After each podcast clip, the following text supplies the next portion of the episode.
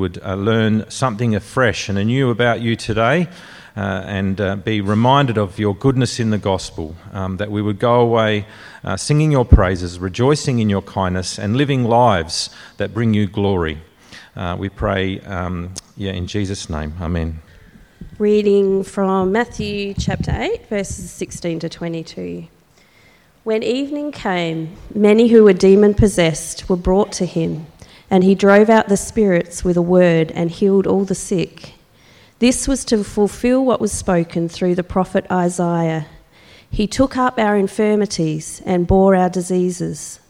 The cost of following Jesus. When Jesus saw the crowd around him, he gave orders to cross to the other side of the lake. Then a teacher of the law came to him and said, Teacher, I will follow you wherever you go. Jesus replied, Foxes have dens and birds have nests but the Son of Man has no place to lay his head. Another disciple said to him, Lord, first let me go and bury my father. But Jesus told him, Follow me and let the dead bury their own dead. Uh, but Jesus is number one. And uh, we're looking at these chapters in Matthew's Gospel that just make us astounded about Jesus. They kind of lift our eyes to him and uh, it is, they leave us astounded. Um, we're, we've just returned to Matthew's Gospel after a bit of a stint in Isaiah, and Isaiah gets a Guernsey today, as you would have heard. Um, but uh, we were in Matthew's Gospel earlier in the year. We looked at the famous Sermon on the Mount. And uh, right at the end of that, maybe you remember, right at the end of that in chapter 7, verse 28, it should be on the screen, we're told this uh, that the crowds are amazed at Jesus' teaching uh, because he taught as one who had authority and not as their teachers of the law. He taught as one who had authority. So people are just astounded wherever Jesus goes. And you get to these chapters, chapters 8 and 9 that we're looking at over this, um, the rest of this term. You get to these chapters and you start to see this authority in all kinds of ways as Jesus goes around and does incredible things, says incredible things. Uh, you would have seen it last week uh, and the stories about how Jesus uh, heals the sick and, and cleanses those who are the, the man who was impure. And, um, but what Jesus does in these verses, we're looking at a, a short, a few verses from, uh, we had a longer section read, but we're just looking at verses 18 to 22. What Jesus does in those verses uh, is he, he claims an incredible and absolute authority even over his disciples even over those who would follow him. So we've had his authority in his teaching, we've had his authority in his amazing um, authority over sickness, uh, and we're going to see his authority in all kinds of ways over the next few weeks. But this week, the focus really is on Jesus' authority over his disciples, over those who would follow him. Uh, you might have heard the expression, I'm going all in. Uh, it's when you, when you put everything on the line, right? If you go all in. It's uh, when, you, when you say this, it's, uh, it's, it's this or nothing, right? Uh, you, you give yourself over to this thing. You entrust yourselves, yourself into the hands of another. And basically, Jesus is asking you today will you go all in on Him? Will you go all in on Him? But before you answer that, before you answer that, he, Jesus does something really helpful. It's just so great um, getting to know the character of Jesus. He's always unexpected. And what he does in these verses is he wants you to know exactly what that would mean to go all in on him. Uh, he wants you to know what it'll look like, what it'll cost. And he's totally upfront about it. Right, he doesn't smuggle this in the back door. Uh, he wants us to know right at the beginning the cost of following him, of discipleship. It's not like some businesses, I, I get this whenever I hire a car, which isn't often, but uh, maybe you've had the same experience. It looks so cheap online. Um, you, you, when you kind of go to hire the car, but then you go through the process and you click on and click on, and then there's taxes and extra um, things, and then you've got to buy insurance, and the price ends up about double what it would have otherwise. Jesus isn't doing that. He wants people to go into following him fully aware of what it might cost them, but still doing it. Still doing it. See, Jesus is not gathering kind of groupies around him. He's not calling uh, casual follow- followers who are enthusiastic for a little bit and then move on when, when the enthusiasm fades. Jesus is forming disciples men and women, kids, youth, who are all in for him and his kingdom. People who entrust every part of their lives for, to his loving lordship. So let's dive in. If you've got your Bibles, that'll be helpful. It'll be up on the screen too as we go through this little section of Matthew's Gospel. Uh, Jesus is gathering these huge crowds around him. We heard that at the end of last week.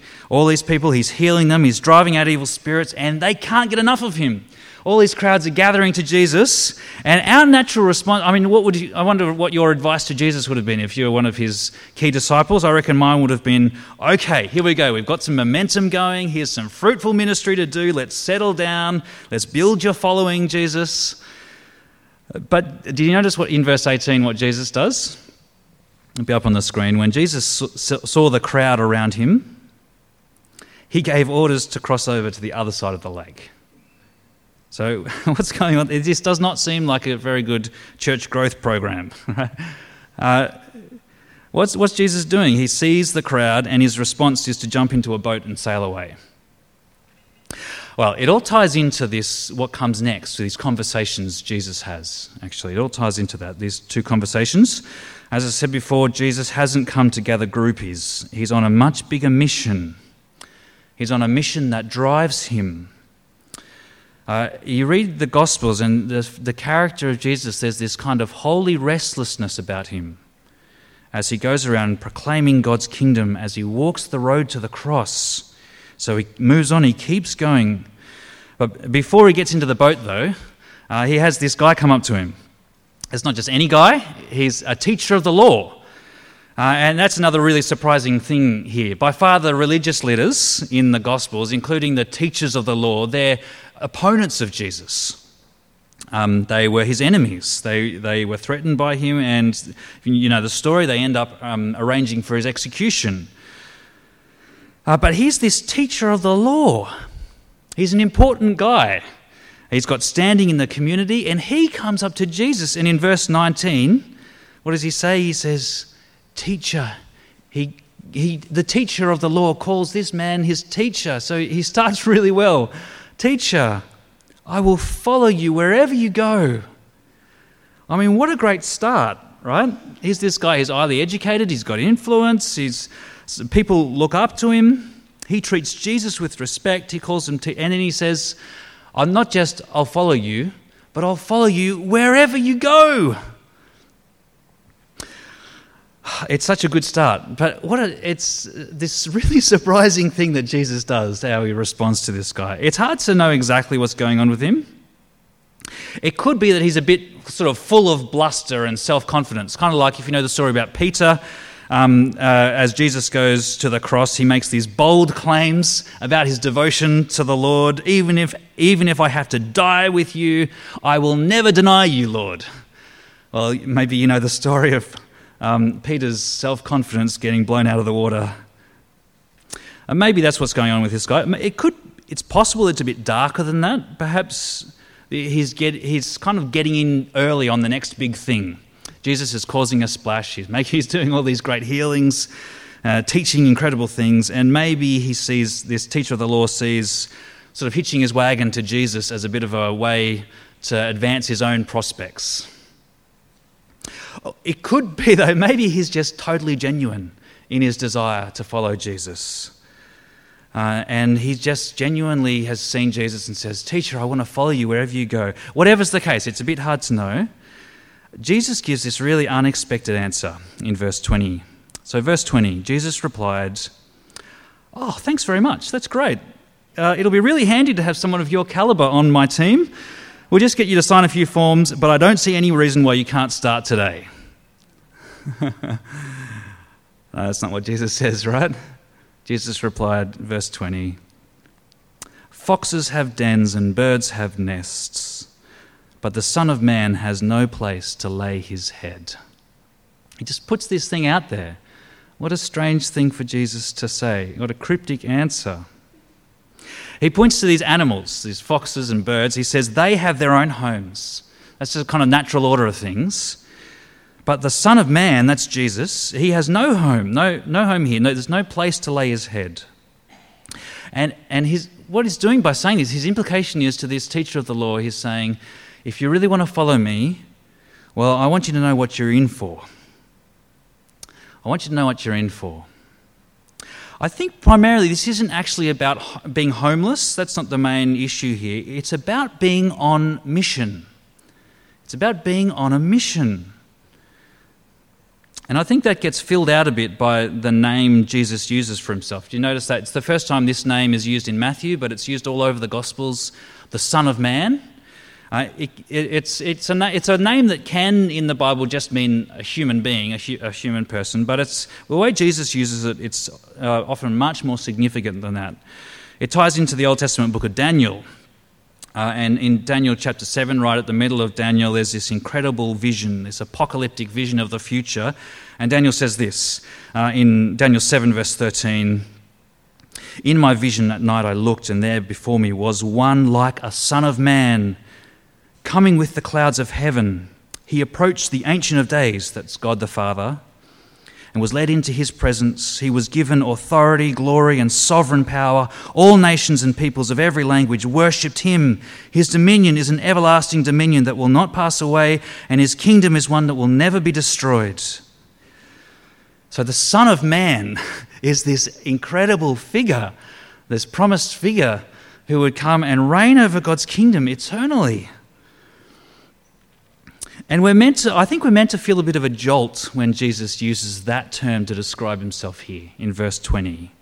This Son of Man, this glorious King, he's going to be a homeless, wandering vagrant who, has, who is less at home here than foxes and birds. Jesus had no home here. It, was, it wasn't because he couldn't have one or didn't deserve one. He, it's, he had no home because he came on a mission. He came to do his Father's will, to proclaim this eternal kingdom, and ultimately to bring it about, to bring about this kingdom in his own death and resurrection. So he tells this teacher of the law, he looks at him and says, Follow me, yes, but be ready. Life with me isn't about comfort or status. Uh, it's not about building your identity, your home here and now. Life with me is about the gospel. It's about what God is doing in this world. It's about God's mission. Uh, there's, uh, this, this, this um, forward momentum about Jesus, this, what I said before, a holy restlessness. There is a kind of unholy restlessness, right? And I think we all know something about that. Uh, a kind of anxious activism that never stops because our identity is tied up in achieving. That's not what's going on here. That, that's not this gospel restlessness. Gospel restlessness actually flows out of a deep and permanent gospel rest. Um, Jesus has done it all. Our identity is secure in Him, He has filled us up, and so we can stop, we can breathe, we can enjoy His gift of rest when we need it, because Jesus is King and also, resting in Him, we can get up again with, with the Apostle Paul. We can strenuously contend for the gospel with all the energy Christ so powerfully works within us. So, Jesus, Jesus had a mission he wanted this teacher of the Lord to know about. He was walking to the cross, and following him meant joining him on that journey. Now, uh, how do we relate to this? That, that mission that Jesus was on, that's been accomplished, right? Jesus has come, he's died on the cross to win forgiveness and a new life for his people. But Jesus still has a mission that he is undertaking, right? He still has him. He is now the risen and ascended Lord. He is the Daniel 7 Son of Man in all his ascended glory. And he is calling people from every nation to worship him. Uh, he's the one who, by his Spirit, empowers his church to proclaim his gospel. Um, so we're, we're in a different position to this guy who talks to Jesus. We're not walking the road to the cross before Jesus' death, but we do follow Jesus now in his great global mission. He wants us to know that if you're a disciple of his, you have no ultimate home here. And he wants you to watch out for the trap uh, the trap of seeing this world as your ultimate home, your ultimate resting place because that's going to keep you from the one place where you can find true rest, actually, eternal rest in the gospel. And I think Jesus here, he cuts right to the heart at one of our culture's great idols, actually uh, the pursuit of comfort and pleasure. Uh, I think that applies to us in all kinds of ways, right? The things that we devote ourselves to, the way we use the time and money that God has given us. Uh, those of us who are older, I think taking Jesus seriously here will shape how you see re- the, the whole concept of retirement. Because you never retire from being a disciple of Jesus. Um, enjoy God's good gifts to you, but don't turn them into idols. And don't forget that the Son of Man had nowhere to lay his head, and his glorious mission is still being carried out and He calls you to follow Him in it. Uh, maybe those who, of you guys who are younger, you're facing many decisions in your life. This, it has to shape the decisions you make about your future.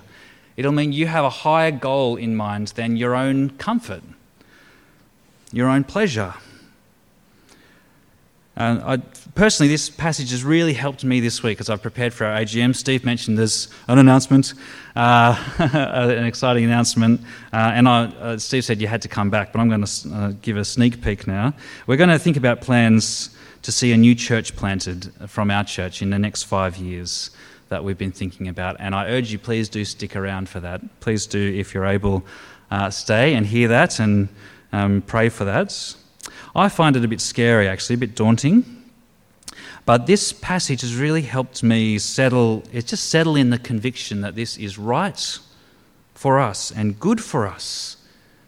Because the Son of Man had nowhere to lay his head. And his glorious mission is still being carried out. And he calls us, our church, to follow him in it. Okay. So, going all, in for Jesus is going to mean we know that we don't have no ultimate home here. It also means we've got no rivals here. That's what Jesus wants. So, this other disciple comes up in uh, verse 21. Another disciple comes and grabs Jesus before he heads off in the boats. And again, he sounds really good, right? Verse 21 Another disciple said to him, Lord, he approaches Jesus with respect. He says, Lord, first let me go and bury my father. I mean, what I, it's a really noble request this guy makes, right? Uh, it, it probably doesn't mean that his dad has died that day, like it has just died, because in that culture, at that time, they didn't have sterile cold rooms to keep people in. So it just meant the burials happened the, the same day that someone died, usually. Um, it, it, it probably means let me finish caring for my aging father until he has died and I can bury him and, and then I'll follow you. Then I'll be serious about you. Well, um, this is basically a good thing that this man wants to do, isn't it? God's law commanded that his people honour their parents. Jesus upholds that. Um, so this seems like a really good request, but you get this confronting, strange reply in verse 22. Jesus told him, uh, Follow me and let the dead bury their own dead. It's a bit of an absurd picture, right? Dead people burying other dead people, zombies per- performing funerals. What's, uh, what's Jesus doing here? I think what he's doing is he's taking uh, one of the highest human relationships and he's saying that even that relationship is not as important as your relationship to me. He claims even that level of authority over his disciples. So I don't think he's saying dishonor your parents. That would be unthinkable. And actually, in another place in the Gospels, he lays into the Pharisees for effectively doing that. Um, but he's, he's using shocking imagery here, I think, to make a point. A, a, bit like, you know, remember in the Sermon on the Mount, he talks about plucking your eye out. Uh, maybe there's something similar going on here. He, he wants to really impress this home to us. It is right and necessary to love and care for your family. But even there, Jesus comes first. And if he comes first in that relationship, that sort of highest of human relationships, he comes first everywhere else. He comes first everywhere. So uh, Jesus has already kind of gone for one of our cultural idols, right? and here he goes for another, uh, our, our, idol of the family. Um, it, it can be so easy to put off following Jesus, can't it? To put off taking discipleship seriously. Just let me get my kids through school. Let me give them all the experiences I want them to have. Let me enjoy weekends with them while they're young. And then I'll get serious about you, Jesus. Uh, let me concentrate on my career first, get established, and then I'll get serious about following you, Jesus. It'd just be too difficult with my parents if I followed you now. So, look, I'll come back to you later in life, Jesus. Let me finish. it reminds me of a song I, um, learned as a kid. Um, maybe some of you know this one. I cannot come. I, it's it's uh, from another part of the Gospels. I, it's this person who says, I cannot come, I cannot come to the banquets. Don't trouble me now. I've married a wife, I've bought me a cow, I have fields and commitments that cost a pretty sum. And is this ringing bells for anyone else? Yeah, some people. I have fields and commitments that cost a pretty sum. Pray hold me excused, I cannot come. Uh, Jesus says, Don't put off following me for anything else. Have me at the center, that everything else fits around. And friends, the promise and the glory of Jesus is that when we put Him at the center, then we can actually love the people around us better. Because we'll be pointing them to the, to the one who alone is love. We'll be pointing them to Jesus. And that's really what I want to finish with, friends. It, it's a full on little passage, right? Um, just a couple of verses. Jesus really um, you know, it's cryptic on one level, but really confronting on another. And he wants you to be prepared. He wants you to know up front the cost of following him. He wants you to look at that and to hear it and to know it and still to follow him wholeheartedly and joyfully because there is no one better to follow.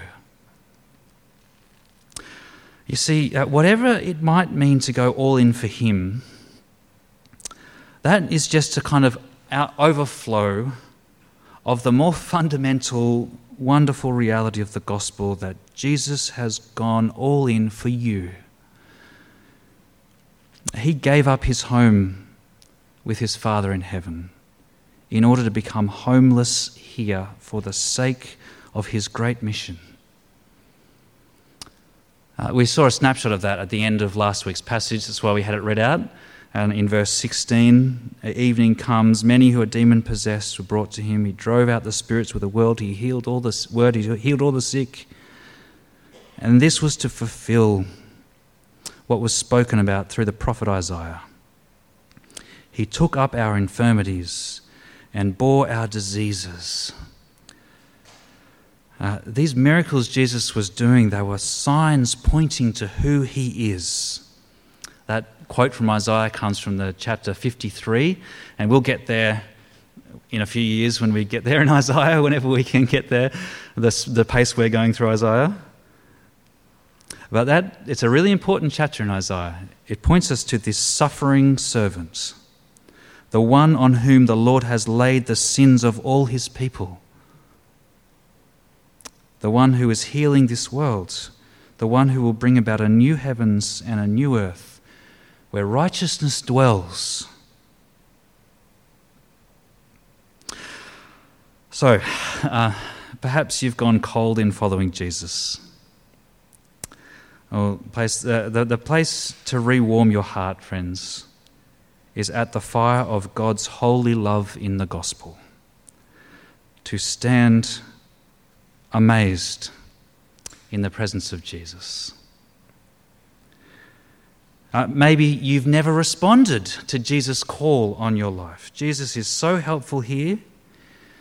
Uh, he wants you to know the cost of following him. He wants you to do that, but he wants you to follow him anyway because he is worthy. Because of uh, this is this is the, song that we should have sung earlier. Because who he is and what he's done makes Jesus number one. Anyone remember that from when we sang it last year? There were some actions to it. Uh, who he is and what he's done makes Jesus number one. anyway, maybe we'll watch the video later. Jesus is number one. Maybe you've never responded to his call. He calls you to follow him today, to know what that might mean, and to joyfully take that on because he is number one. So, just to finish, friends, the, the, way into this kind of discipleship that Jesus is talking about under his good authority, it's, it's not to steel yourself and just try to work harder in your own strength. The pathway to being all in for Jesus starts and continues and ends with the fact that he has gone all in for you. In his grace and mercy, the Son of Man has come, and it changes everything. Uh, so let me pray for us. Can we pray? Uh, God, we thank you for this passage. We thank you for the insight it gives us into the kind of disciples that Jesus is forming. Oh God, please soften our hearts. Please help us to be that kind of follower of Him. Uh, we ask for wholehearted, joyful uh, devotion to our Lord and God. Uh, please work that in us by your Spirit. Please show us the ways in which we are seeking our home here and now. Help us to repent of that. Please help us to see those rivals in our own hearts to your Lordship. Uh, give us grace to turn from them and to turn to you, and from this day forward, commit ourselves to this kind of uh, deep discipleship. And we pray that that'll continue on for the rest of our lives. In Jesus' name, amen.